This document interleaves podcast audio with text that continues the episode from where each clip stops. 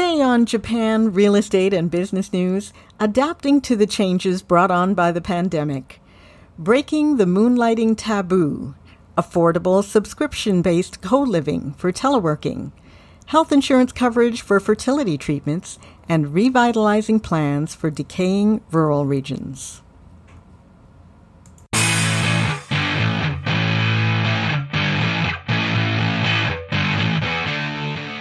I'm Pretty Donnelly, Sales and Marketing Manager with Nippon Tradings International. Thanks for joining us. According to the, the Japan Times, not so long ago, Japan's lifetime employment and other paternalistic practices demanded a worker's complete loyalty, and moonlighting, or as the Japanese call it, supplemental or secondary work, was discouraged or banned outright for government workers and certain parts of the private sector. Since the collapse of the economic bubble of the early 1990s, and more recently, the coronavirus, more workers are breaking the moonlighting taboo, justifying it as a stepping stone to a different career. Moonlighting helped them test the waters in another occupation before taking the plunge. Similarly, workers in their 50s or 60s facing compulsory retirement are said to benefit, as a part time job might help them prepare for a second career. One thing's for certain a salaried worker can supplement their income to meet a short term need, such as getting out of debt.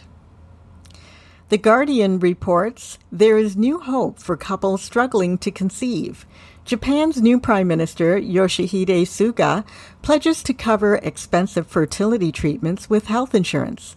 Suga, who took office in September, identified depopulation as a major challenge for Japan during his campaign to succeed Shinzo Abe as prime minister and repeated his determination to tackle the low birth rate during his first policy speech in parliament.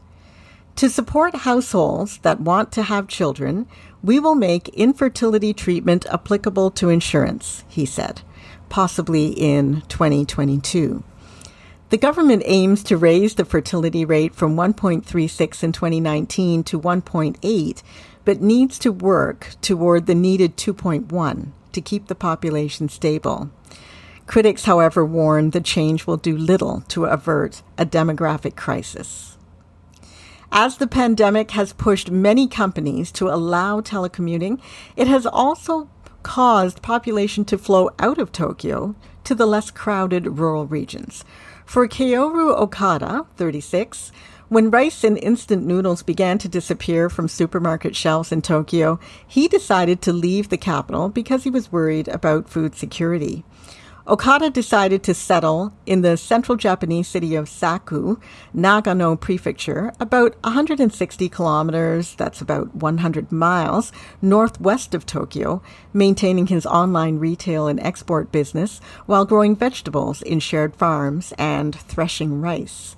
This shift to rural areas could boost Prime Minister Suga, who made revitalizing Japan's decaying rural regions a core plank of his socioeconomic platform. In September 2020, 30,644 people moved out of Tokyo. That's up 12.5% from 2019, while the number moving in fell 11.7% to 27,006, data showed.